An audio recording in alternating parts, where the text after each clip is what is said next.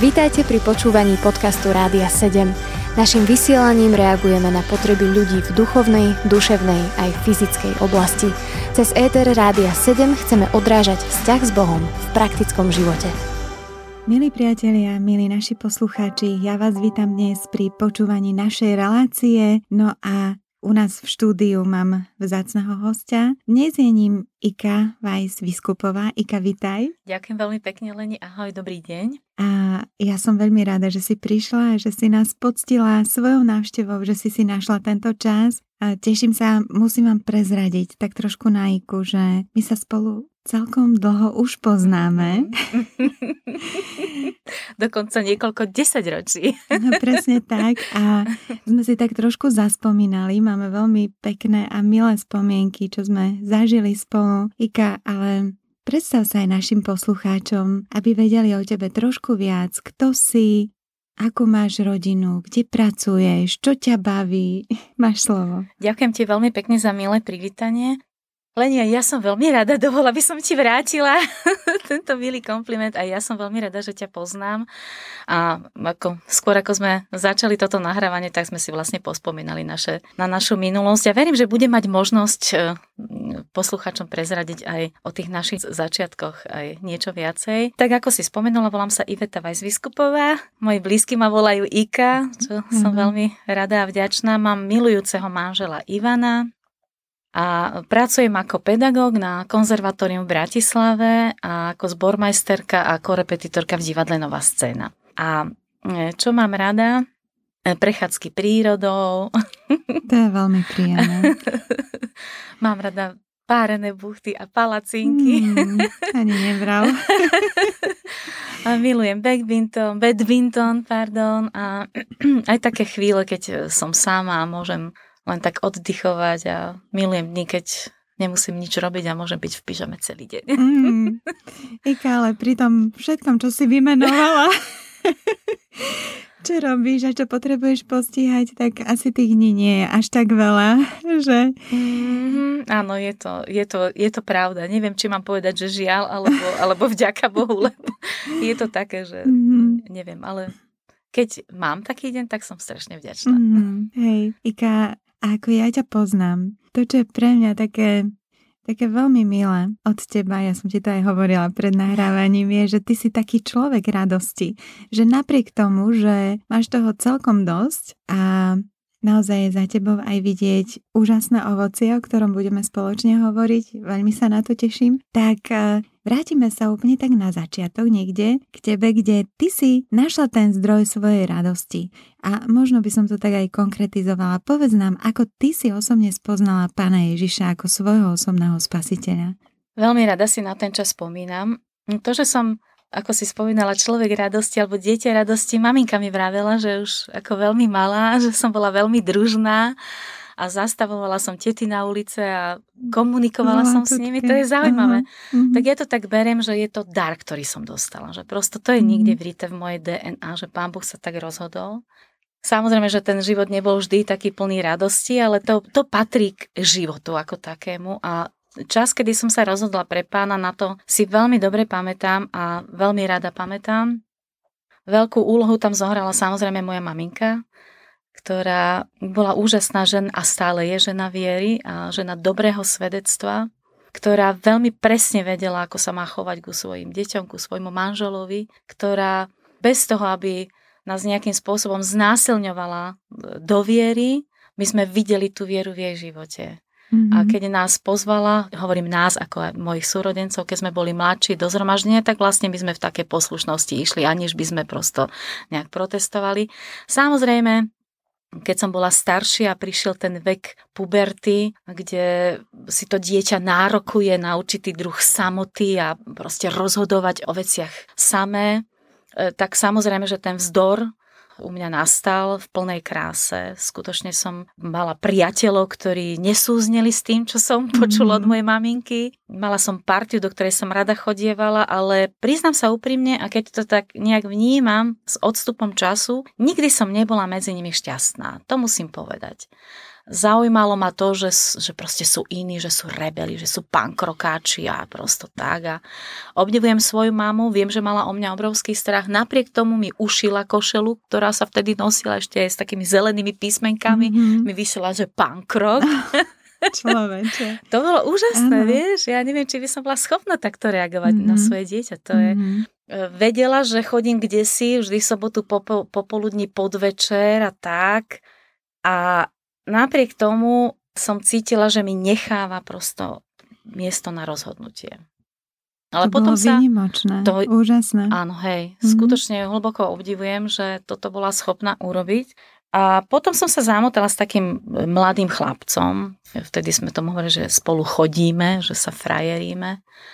A Opakujem, bola to taká partia, ktorá už v tom čase, hoci je to možno ťažko uveriteľné, už v tom čase tam boli otázky týkajúci sa drvok. Čiže to bol chlapec mm-hmm. práve z také rodiny, ktorá s týmto mala nejaké dočinenia a mama sa asi dozvedela o týchto mojich výletoch a Myslím, že tam začali také obrovitánske, ešte dvojnásobne tak veľké modlitebné rozhovory s pánom, jej rozhovory s pánom. A jedného dňa som prišla neskoro večer z takejto párty a máme som nejak zaklamala, lebo povedala som, že som bola u priateľky, ale ona ma dala tajne sledovať našou pani susedov, čo chápem a nezazlievam. A vlastne mama vedela veľmi presne, kde som bola. A keďže ja som mm-hmm. prišla domov a zaklamala som, tak som dostala strašné za ucho. A mama mi povedala vtedy historickú vetu, dieťa moje, ja ťa Nebijem preto, že si prišla neskoro, ale preto, že si mi zaklamala. Mm-hmm. Neklam. Že vidíš, že prosto medzi nami je ten otvorený vzťah a tak. A potom samozrejme, že začali také tie rozhovory a prišlo aj nejaké nešťastie v zmysle, že som strašne bola citlivá na svoju osobu. Keďže som sama vedela, že mám tie morálne zásady veľmi vysoko a aj napriek tomu, že som chodila proste s takým chlapcom, skutočne to bolo v absolútnej čistote a viac ako bos, ku, ku boskom tam nedochádzalo. Ale začali sa o mne rozprávať reči v tom mestečku, kde som vyrastala. Mm-hmm. Ona je taká, lebo chodí s nimi, chodia tam a ona je taká. A proste tento moment, ona je taká, na tínedžera pôsobí strašným spôsobom. To je skoro na samovraždu v tom veku. Čiže ja som sa zahlbila do seba, prosto bol to veľmi ťažký čas, svojím spôsobom som ako keby prestala komunikovať s okolím, ale moja mama tá sa nevzdávala a prosto obnovila sa tá, tá, tá... Ja som mala vždy k nej dôveru, ale vieš, bolo to určité zahambenie, to, že ja som mm-hmm, ho prosto oklamala určite. tak. Mm-hmm. No ale viem, že teda tie modlitby zohrali najväčšiu úlohu a pre mňa je prelomovým a najzázračnejším momentom v mojom živote to, že keď mi jedného dňa mama povedala, dieťa moje, tam v tom zhromaždení sa stretávajú mladí ľudia, choď tam. Toto si dodnes neviem vysvetliť, ako je to možné, že ja taký rebel v tom čase, čo som všetko odmietala. Len frajer, boh a hudba. Teda hudba, ktorá bola pre mňa boh. Hej, mm-hmm. frajer, boh, hudba. Len to bolo pre mňa jediným cieľom. A, mm-hmm. a zrazu som zvesila ten kabátik z vešiaka a odišla som do toho zhromaždenia. Pršalo, to je pre mňa, mm-hmm. len nemôžem vidieť, že aj mŕtvi stanú z hrobu. Ale toto je pre mňa Áno, zázrak. to je zázrak, fakt. Vieš, to mm-hmm. je zázrak. Neviem to dodnes mhm. vysvetliť. Mm-hmm. Pršalo a ja som celou cestou plakala.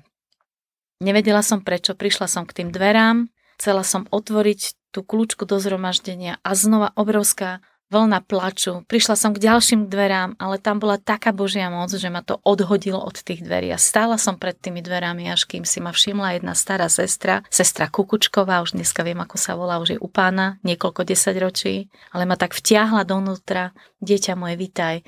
Ani neviem, kam mi dala, zavesila ten kabátik, ale som stála tom zhromaždení, už dneska viem, že tak sa to volá, teda zhromaždenie, mama to tak pomenovala a vpredu stal jeden mladý muž s jednou sestrou, ten mladý muž sa volal Palko Lacho a to dievča sa volala Alenka Lachová a vydávali svedectvo o pánovi. Ja som im nič nerozumela. Mm-hmm. To bola taká kresťanská antírka pre mňa, ale vedela som, pardon, že vždy som rozochvená, lebo to pre mňa veľa znamená. Ale vedela som, že to, čo tí ľudia, ktorí sú tak rozjasaní, tak radosní, že to, čo oni majú, to potrebujem strašne súrne aj ja. Mm-hmm. Božia moc. Úžasné. A na druhý deň ma zavolali na modlitby, ja som ani nevedela, čo to všetko obnáša. Áno, áno, idem, idem. Prišla som na tie modlitby a tam sedeli ľudia v kruhu a pýtali sa ma, že no máme tu, teda privítali ma a máme tu takú jednu dievčinku, že čo by si si prijala dievčinka, že za čo sa máme modliť. A ja som tak spontánne, prosím vás, chcela by som presne to isté, čo máte vy. Krásne. Ika, koľko si mala rokov vtedy? Ja som mala 15 rokov vtedy. Mm-hmm tak som sa, tak mi povedal, že fajn, tak nech sa páči, poď si ten klaknúť do stredu, ja som mm. nič neriešila, tak som ano. si klakla a začali sa modliť a ja ani neviem ako, proste dostala som dar Svetého Ducha a dar jazykov, vôbec som ničomu nerozumela, ale to šťastie, to bolo úžasné. úžasné. Ja som úplne mala pocit, že som na plafone, že sa všetko zmenilo, že som strašne ľahká. Tak to, to bol jeden z najkrajších dní v mojom živote, za čo som vďačná. Mm, Ika, úžasne si to rozpovedala. Naozaj, aj ja som mala dojem, že sme tam, pred tými dverami, ako si to opisovala. A teda čo tá tvoja partia? Dokázala si všetko tak nechať? Mm, alebo... Áno, ten zážitok s Bohom, totiž toto je tiež niečo nevysvetliteľné, čo priateľom, ktorí ešte pána nepoznajú, ktorým rozpoviem tento príbeh, je to nevysvetliteľné leni, ale keď stretneš entitu, ktorá všetko prevyšuje, ktorá zrazu naplní tvoj život, všetko ostatné je ako keby ničotné. Všetko mm-hmm. stráca zmysel, čiže to bolo ako fakt šipnutím prútika moja mm-hmm. pozornosť sa obrátila na niečo mimoriadne, výnimočné a nič mm-hmm. viacej som nepotrebovala, dokonca ani ten môj klavír. Mm-hmm. Tak k tomu klavíru sa ešte dostaneme. Milí priatelia, ostaňte s nami, po piesni budeme pokračovať. Počúvate podcast Rádia 7. Milí priatelia, tak my sme tu po piesni opäť. Mojím dnešným hostom je Ivetka Vajs Vyskupová. Ja sa veľmi teším, že ju tu mám a Ika, ako povedala, že ju volajú jej priatelia, tak si to dovolím aj ja teraz, pretože sme priateľky. Ika nám spomínala pred eh, piesňou o tom, ako osobne spoznala pána Ježiša ako svojho osobného spasiteľa. A okrem toho tam spomenula, že mala takú lásku vo svojom živote a tá láska bola hudba. Aké boli teda tvoje prvé stretnutia s hudbou, s umením ako takým? To som bola ja prekvapená, že už taká mladučka, už tam bol ten klavír, čo mm-hmm. si mhm. spomínala. Áno, bol. Dokonca ja mám pocit, že som mala nejak ja neviem, 3-4 roky, keď starý otec, on, on mal staré harmónium, veľmi vzácný nástroj. Zaujímavé, že v tej izbe, do tej izby nemohol ísť nikto. Žiadna vnúčka, žiadny vnúčik, ale mne to starý otec dovolil. A neviem, mm-hmm. neviem, ako je to možné, či to on vo mne vycítil. On ma pustil k tomu nástroju, sadla som si mu na kolená to je nástroj, musíš dúchať, proste pedálovať, aby ten vzduch rozochvel všetky tie technické veci v tom nástroji, aby sa z toho harmonia ozval tón. A zrejme ma pozoroval, ako som tými prstíkami hovoril mi, že vždy som išla jedným prstom, nikdy som potom nebácala, že tak nejak inteligentne som k tomu pristupovala naučil ma hrať kohutík Jaraby. A mňa to tak fascinovalo. A možno, že to sú tie začiatky k hudbe. Mm-hmm. Pravda je taká, že rodičia si mysleli, že to len tak žartujem, keď som stále prizvukovala, že chcem chodiť na hudobnú, chcem chodiť na klavír. Samozrejme, ako dieťa, boli sme štyria súrodenci, čiže kúpiť klavír je veľká položka. Tak vždy to tak odkladali, že ale veď to je rozmar dieťaťa. Ale vo mne to tak strašne horelo, až nakoniec starý otec prosto zakročila tú moju maminu povzbudil, aby som začala chodiť na súkromné hodiny klavíra ale cvičila som na tom starom harmónium a nakoniec starý otec doniesol peniaze a povedal mojej maminke Zuzka moja, a choďte tej Ivke kúpiť klavír. to je úžasný to starý milé. otec. Och, mm-hmm. milovala som ho z celej duše a pritom som nevedela, že vlastne to nie je môj pokrvný starý otec, lebo môj pokrvný starý, starý otec zomrel. Mm-hmm. Ešte keď mhm. bola maminka mladá, malá dokonca a starka sa, sa vydala za tohto úžasného starého otca, môjho, ktorého ja tak volám. Mm-hmm. A veľmi neskoro som k tej hudbe vlastne pričuchla, lebo až v desiatich rokoch, keď som urobila tie rozdielové skúšky, som sa dostala na ľudovú školu školu umenia na klavír, ktorú skončila som prvý cyklus, druhý cyklus som nedokončila. Už ani si nepamätám z akých dôvodov. Ale viem veľmi presne a poznám ten moment, že keď vlastne som spoznala Boha, tak tá túžba, obrovská túžba venovať sa tej hudbe a všetko, čo s ňou súvisí, vo mne akoby zomrela. Mm-hmm.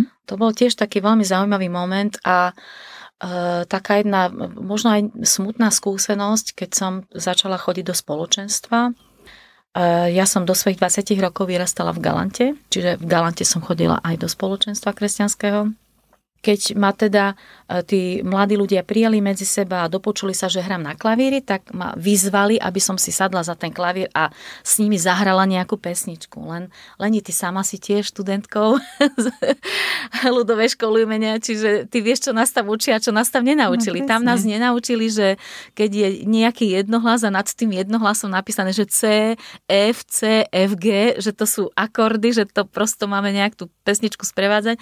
Keďže mne o tomto nikto nič nič nehovoril, tak ja som ako také kuriatko sedela za tým klavírom a im hovorím, viete, ale ja neviem tak rýchlo na dva takty v tomto tempe. Čo chcete, aby som v tej cedurovej stupnici zahrala? Akože všetkých tých 8, 7 tónov 8 sa opakujúci cez viacero oktáv, čiže oni sa na mňa pozreli jak na Marťana, proste nepochopili, že niekto, kto študoval ten klavír, že prosto sa nevie zorientovať v týchto veciach. A pre mňa to bol taký dosť ako taká smutná skúsenosť, aj taká asi možno, že prvá bolavá skúsenosť. Ale keďže tá hudba už pre mňa tak veľa neznamenala, ale to moje ego a taká tá, taká tá identita, že trošičku ako tak utrpela. Ale našťastie, vďaka Bohu, ujal sa ma jeden skvelý e, dnes už pastor Mirko Kochan, vynikajúci muzikant, ktorý do mňa začal investovať.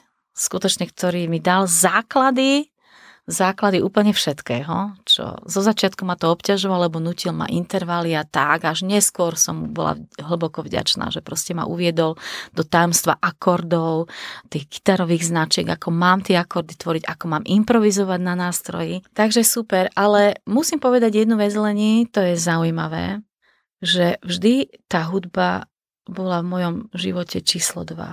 Mm-hmm. Nikdy sa to nedostalo na tú úroveň, ktorá bola predtým. Hudba ma naozaj živí, umenie ma živí, ale nemôžem povedať, že, že sa mi trasú kolena, že som celá rozrušená. Proste milujem to, som nadšená, že môžem robiť túto prácu. Milujem ju, som schopná na 200% proste ísť do projektov, ale to nadšenie a ten úžas z Boha tá hudba nikdy nezdolá. Takže teraz si povedala také dve krásy, ako keby si ich tak prirovnala. Krása Boha, krása mm-hmm. hudby, hudba je nádherná a obidve tie krásy sú také výnimočné a nenapodobniteľné. Mm-hmm. Ika, ale teda keď si aj rozprávala aj o tom starom otcovi, aj o tom Mirkovi, ako ti pomáhal a možno aj, aj tie svoje skúsenosti, v církvi a v zbore, čo si zažila, keď teda sa nedala uplatniť tá ľudová škola umenia, ako sa to hovorilo vtedy. teraz myslím, že to má aj iný názov. Áno, teraz je to základná umelecká škola. Aha, áno, hej, hej, hej. Tak ďakujem, že si mi pripomenula. tak mi napadlo, že tá inšpirácia k tej hudbe, kde alebo kto bol ten, alebo čo bolo to, že ťa to tak inšpirovalo ísť týmto smerom. Mm-hmm a, a potom samozrejme aj rozvíjať tento talent, mm-hmm. ak to môžem takto povedať, to obdarovanie, ktoré máš, ak by mm-hmm. si nám toto povedala. Leni, to je tak zaujímavá otázka. Nútiš ma zamyslieť sa. Ale vieš, že častokrát e, som skutočne premyšľala, že, že ako je to možné, že vlastne ako keby tá láska k tej hudbe musela vo mne zomrieť, aby Boh skriesil z popola to, čo mi dal do vienka Mm-hmm. Ale aby to bolo tak ošetrené, aby som už nikdy tú hlavu tak nevystrkovala, aby som tú hudbu, ktorú mi dal ako talent a aby som ňou jeho oslavovala a aby som prinášala radosť iným, aby to nikdy, aby sa to nedostalo na ten začiatok, v ktorom možno, že to v mojom živote bolo počaté, vieš, taká tá mm-hmm. fascinácia tým, mm-hmm. ako som sa ponárala, umárala v tej hudbe, mm-hmm. sa rozlievala, ako ten Beethoven pre mňa veľa znamenala. Tie časy na Eleške boli úplne úžasné a tí pedagógovia samozrejme, že do nás veľa vlievali, učili nás techniku a všetko, čo s tým súvisí. Len teda som vtedy mierala, komentovala som to len na základe tej improvizácie. Čiže myslím, že Boh musel v mojom živote urobiť presne to, spraviť pohreb a také vzkriesenie. A myslím, že Nepamätám si presne taký ten moment lení, len možno, že to bolo cez také výchovné prostriedky, ktoré mal Boh v mojom živote. Neviem si presne uvedomiť, kedy to vzniklo, ale viem, že ma vždy fascinovalo združovať ľudí a tých ľudí niečo učiť. A mať nejaký spoločný cieľ pre Božie kráľovstvo a dokázať to a urobiť niečo, čo uchváti No, neviem, že či pána Boha, či to takto môžem povedať, ale čo no, prinesie proste radosť jemu, ale aj tej kongregácii, v ktorej som bola. Mm-hmm. A taká prvá skúsenosť, na ktorú si veľmi pamätám, to som mala 17 rokov, kde som zrejme už dostala odvahu, ako tou hudbou slúžiť, už potom som sa nejak tak uvoľnila, ako som aj spomínala cez určitý proces, ktorý Boh v mojom živote konal. Nepamätám si tie detailné veci, ale bola to skupinka žien, bol to tzv. ženský zbor ktorý som v Galante viedla. Wow. Potom myslím, že som založila takú hudobnú skupinu, ale to bolo, myslím, na základe toho, že sa mi dostali do rúk americké nahrávky, už vtedy Continental Singersu a Heritage Singersu. A tá harmónia a to všetko, zrazu ako keby som vedela, že čo mám v živote robiť. Zrazu tam sa to tak naštartovalo. Vidíš, teraz som si vlastne položila odpoveď na tú otázku. Áno, bolo to tak, že jeden brat proste nás zásoboval takýmito tými CDčkami, či pardon, vtedy to boli kazety. A áno, presne, a tam sa to narodilo. Vtedy mi to docvaklo, že áno, áno, že to, toto chcem robiť, toto chcem robiť. A potom to bolo už len krvočík od toho, že po maturite som sa nedostala hneď na vysokú školu, však vieme, aké obdobia sme žili vtedy a tým, že ja som sa netajila, že som kresťanka, tak vlastne som mala stopku, napriek tomu, že som úspešne zvládla tie príjmacie pohovory, ale to vôbec nevadí, lebo som sa dostala do Bratislavy. A tam som sa stretla s ľuďmi, ktorí boli v mojej ďalšej profesii absolútne kľúčoví. Pracovala som v jednom osvetovom stredisku a mala som tam úžasné kolegyne, pani Kúdelkovú a Zdenku Dočkalovú, ktoré ma ohromne podporovali vlastne v tej láske k hudbe. Vedeli, že som kresťanka. A takým nejakým zvláštnym spôsobom som sa dostala na jedno stretnutie amatérských dirigentov a tam som mala možnosť dirigovať pred vzácným mužom, už nebohým pánom dirigentom Potočárom, pre mňa to bol svojím spôsobom šok, lebo vlastne som sa dovtedy nestretla so štyrmi systémami, pod sebou napísané štyri systémy a teraz ako proste čo. Ale vedela som, že mám dve ruky a keďže som bola taký knihomol, mala som doma predtým už aj takú knihu o dirigovaní, čiže čo si som mala naštudované, videla som to napokon u môjho starého otca, ktorý bol vlastne amatérsky dirigent. Tak som sa postavila pred tých všetkých, tých starších ľudí odo mňa aspoň o 15, 20 rokov, pán dirigent potočia, tak tu máte noty, slečna Iveta a nech sa páči. A viem, že to bola skladba pre pre štvorhlas, pre, pre nejaký detský zborík alebo ženský zborík, nejaká renesančná hudba a hovorím si, človeče, nič sa mi iné nemôže stať. No ty poznám, predstavivosť mám, je to štvordobý takt, viem, ako sa diriguje, idem na to, tam je pauza, tí vtedy nespievajú. Čiže prosto takýmto nejakým ano. spôsobom v tej hlave úplne jak mm-hmm. počítač. A ja som to oddirigovala, pán dirigent Potočar ma chytil, zdrapil za rameno zaviedol ma nabok a hovorí mi, a viete, že vy ste sa narodili preto, aby ste toto povolanie robili?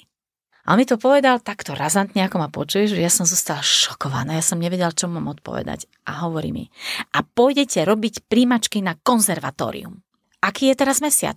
No, ešte máte, ešte máte mesiac na to, aby som vás pripravil. A všetko sa to v takomto. Vy pôjdete zajtra na to konzervatórium, vy si zistíte, ako to je, vybavíte všetky papiere a je úplne, vieš, takýmto dých spôsobom. Áno, dých vyražajúci. Spôsob, hej. Záujem, neviem si dodnes vysvetliť, ako je to možné, že že skutočne asi, asi tam mal niekoho veľmi vplyvného, lebo sa za mňa prihovoril, pretože všetci dobre vieme, že tie papiere na príjmacie pohovory sa odovzdávajú úplne inokedy a nie mesiac pred talentovými skúškami.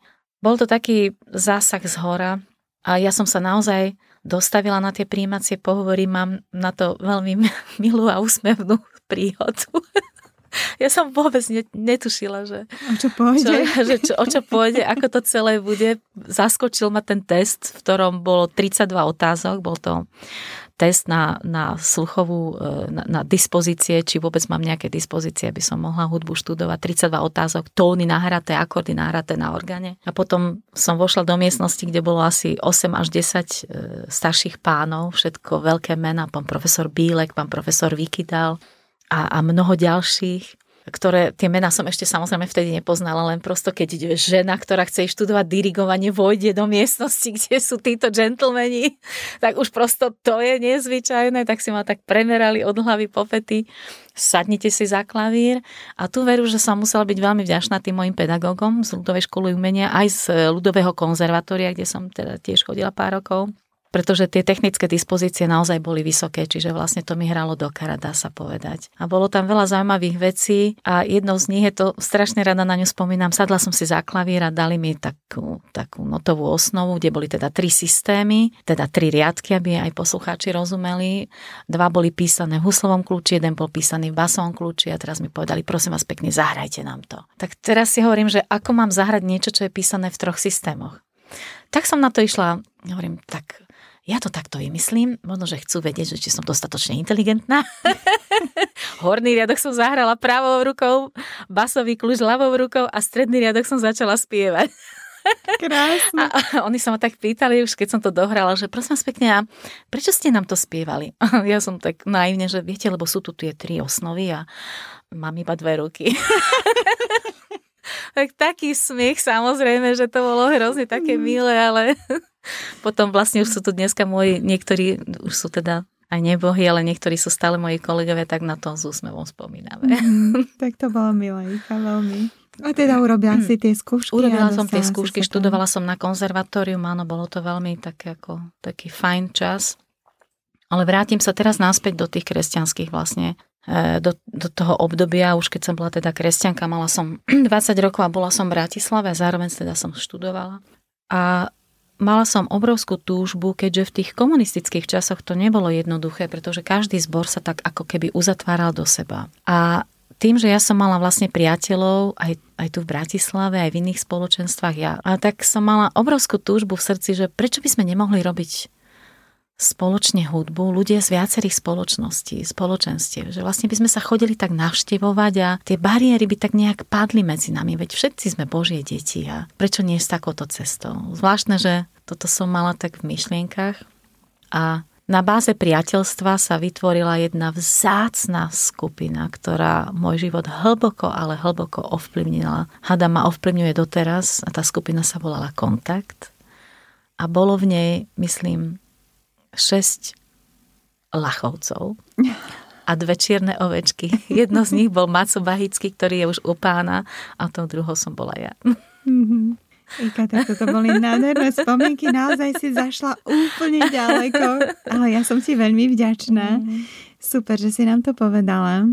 Takže to bolo úplne úžasné, Ika, ako si si ty pospomínala na všetky tie veci. A tak som išla s tebou tou cestou. Lebo si bola súčasťou toho kontaktu. áno, áno, bolo to milé a ja si veľmi rada na to spomínam. No a teda náš čas pomaličky už aj končí v mhm. tejto relácii, ale my budeme pokračovať v ďalších reláciách, pretože toto je veľmi zaujímavá téma. Milí poslucháči, aj vás pozývam na ďalšie pokračovanie našej relácie, e, kde budeme rozprávať o hudbe, kde budeme rozprávať o tom, ako sa Boh môže oslaviť skrze ľudí, ktorí mu vydajú svoj život a dajú mu k dispozícii aj svoje talenty. Niekedy sú ľudia veľmi obdarovaní, ale nie vždycky je to vidieť, pretože si zvolia možno úplne inú cestu a je skvelé, že Ika, aj ty si teraz dnes prišla k nám do štúdia. Možno úplne nakoniec také povzbudenie pre nejaký ten talent. Čo by si povedala? A ak nás niekto počúva a má ten talent a možno nemal odvahu sa niekde zapojiť alebo preukázať sa tým. Áno, povedala si jedno slovo a to je odvaha. Odvaha, pracovitosť a vytrvalosť. To sú také základné veci, ktoré, ktoré a nie len muzikant, ale každý jeden človek, ktorý sa vyberie po ceste a chce dosiahnuť nejaký cieľ. A modlitba, modlitba, modlitba. Krásny koniec, krásna bodka. Takže modlitba, modlitba, modlitba a tie, tie veci predtým, čo Ika hovorila, naozaj to nie len čo sa týka hudby a talentu, ale myslím, že celého života potrebujeme mať odvahu žiť život naplno a je úžasné, že máme sprievodcu, máme spasiteľa, máme Pána Ježiša Krista, ku ktorému môžeme prísť a môžeme ho prosiť o pomoc a každý to môže urobiť. Či už ty, ktorý nás počúvaš a máš tento vzťah s Pánom Ježišom, poznáš tú cestu a ty, ktorý nás počúvaš a nemáš ešte tento vzťah s Pánom Ježišom, každý ho môže stretnúť, každý ho môže nájsť, pretože Boh je Immanuel, On je s nami a my vás tu zo štúdia k tomu povzbudzujeme a tešíme sa opäť na pokračovanie v našej relácii. Ika, ďakujem ti. Bolo mi cťou, ďakujem veľmi pekne za pozvanie. A teším sa na pokračovanie. Do počutia. Počúvali ste podcast Rádia 7. Informácie o možnostiach podpory našej služby nájdete na radio7.sk.